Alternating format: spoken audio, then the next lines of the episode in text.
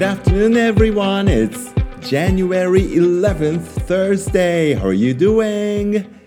1月11日木曜日、皆さんいかがお過ごしですか？お元気ですか？It started off as a very cloudy day. えー午前中はずっと曇りでですね、太陽が全然差さなかったので、寒かったですね。4度とか5度ぐらいまでしか上がってなかったんじゃないかな。しかも、えー外につながっている廊下のね突き当たりの扉とかをずっと開けっぱなしにしているもんですからね。廊下の空気の冷たいことったらなかったですね。で、えー午後になって少しずつ、えー太陽が出てきてくれたのでマイルドにはなってまいりましたが現在の外気温は 7°C って出てます。ねまだまだ10度に満たないんですね。And the weather forecast says it's gonna be a sunny day tomorrow.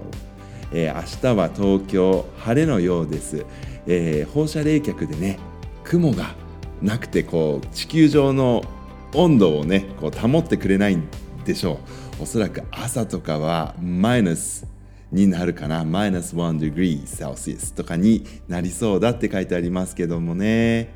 日中は今日よりも少しマイルドな天気になるといいなと思っています。でもこのね、えー寒い中でもみんな縄跳びとかジャンプロープスとかねやってますよね。すっごい汗かいていい汗かいてらっしゃいます。やっぱり体を動かすって大事ですね。僕も今年は少し、えー体去年よりは動かそうかなって思ってますってお話ししたんですけども今日はほとんど運動してないな。困ったな。デスクワークで。あそういえば今日はあのデスクワークといえばハンコたくさんついてるんですけど111ってあの111ね。今日は January 11th ですからね。そうだしまった。11時11分11秒の時計見るの忘れちゃったな。1時11分でもいいのか。あでも午後になると13時って出ちゃうもんね。あー残念。うん。あの 今日は1がたくさんの日だななんて思いながらデスクワークハンコ押したりしてました。いつもこのラジオではあの Action for Happiness というね、えーハッピーになる幸せになるためのまあ行動自分で行動を起こしましょう。でどんなことしたらいいかななんていうそういうねこうヒントがたくさん書かれている Action for Happiness の、まあ、サイトがあるんですけどもそのサイトにはカレンダーマンスリーカレンダーがね出てるんですね月ごとの。でまああの今日のカレンダーこんなこと書いてありますよってよくこのラジオではね、えーお話ししてます。January starts from J、えー J から始まる January ですからね、えー January's theme テーマは J から始まるのかなって思っていたらですね、えー違うんですよね。Happier January 2024ということで Happier 今よりも幸せになりましょうの1月ですっていうことが書かれています。ねあの良いことっていうのは未来にあると思います。そういうふうにね、えー信じられたらいいなって思います。あのーこれちょっと僕冬休みの間ずっと考えてたんですね。今ねいろいろ悲しいことがいっぱい起こってます世界中でね。でもきっと良いことが未来には待っているって信じてないとやってられないなぁなんて 思ったわけなんですけれども。そう Happier January やっぱり私たちね生かされている我々は常にね Happy に Thank you の気持ちを忘れないようにねしたいなと思っていますがそう Happier January 11th、えー今日のカレンダーこんなこと書いてありました。Switch off all your tech at least an hour before bedtime. はい、ぜひ皆さんこれ実践してください。小学生の皆さんも大人の皆さんもですけどえっとあなたの tech your tech テクノロジー要は iPhone とか iPad とかそういうタブレットとかねコンピューターそういうテクノロジーを switch off all your tech あの全てのデバイスをスイッチをね切りましょう。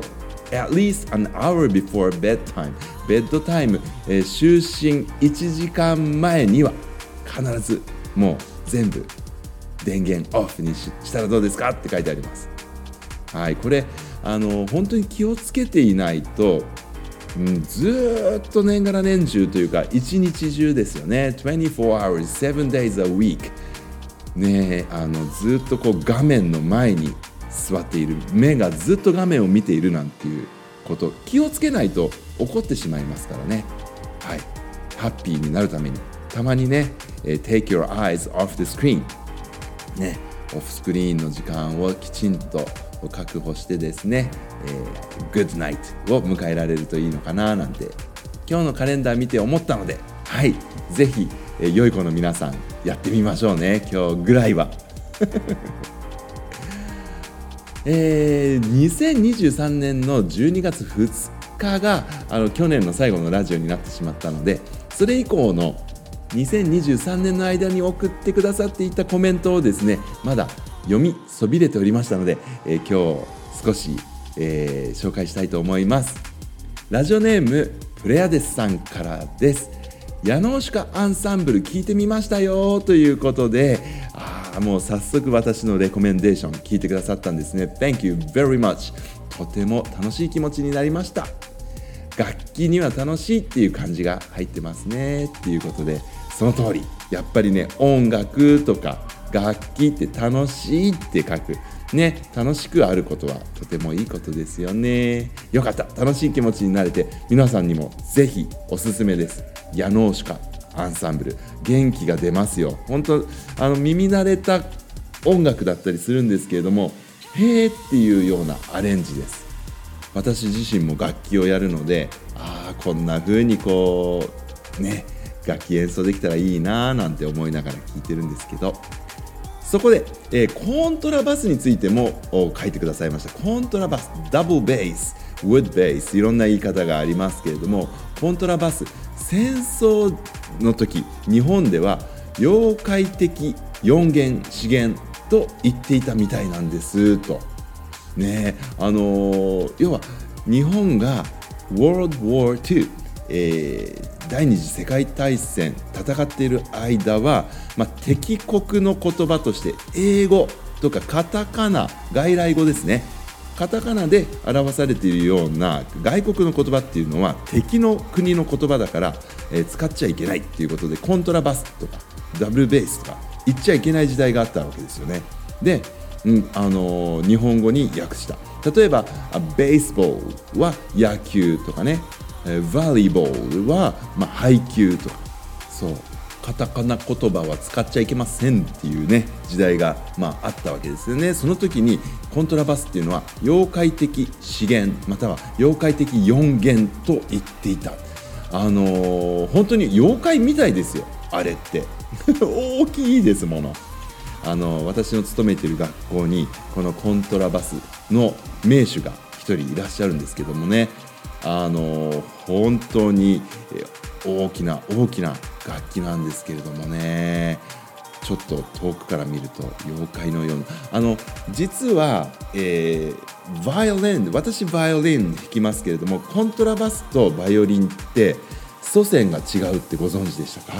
あの形がね微妙に違うんですよね。ネックって言ってあの首のところバイオリンの演奏する時に、えー、左手で掴んでる部分ですね。あれを首っていうんです。ネックっていうんですけどもあのネックからボディに、えー、こうどういうふうにくっついてるかっていうのを見るとですねコントラバスと、えー、バイオリンっていうのは実は祖先が違うっていうのがよくわかります。ちょっと撫で型でねコントラバス確かにそんな形が少し妖怪っぽいのかなって僕は思わなくもないですよね僕は人玉みたいだからかなって思いました確かに人玉っぽくもある でもあんなに大きな人玉見えちゃったらびっくりしちゃうだろうね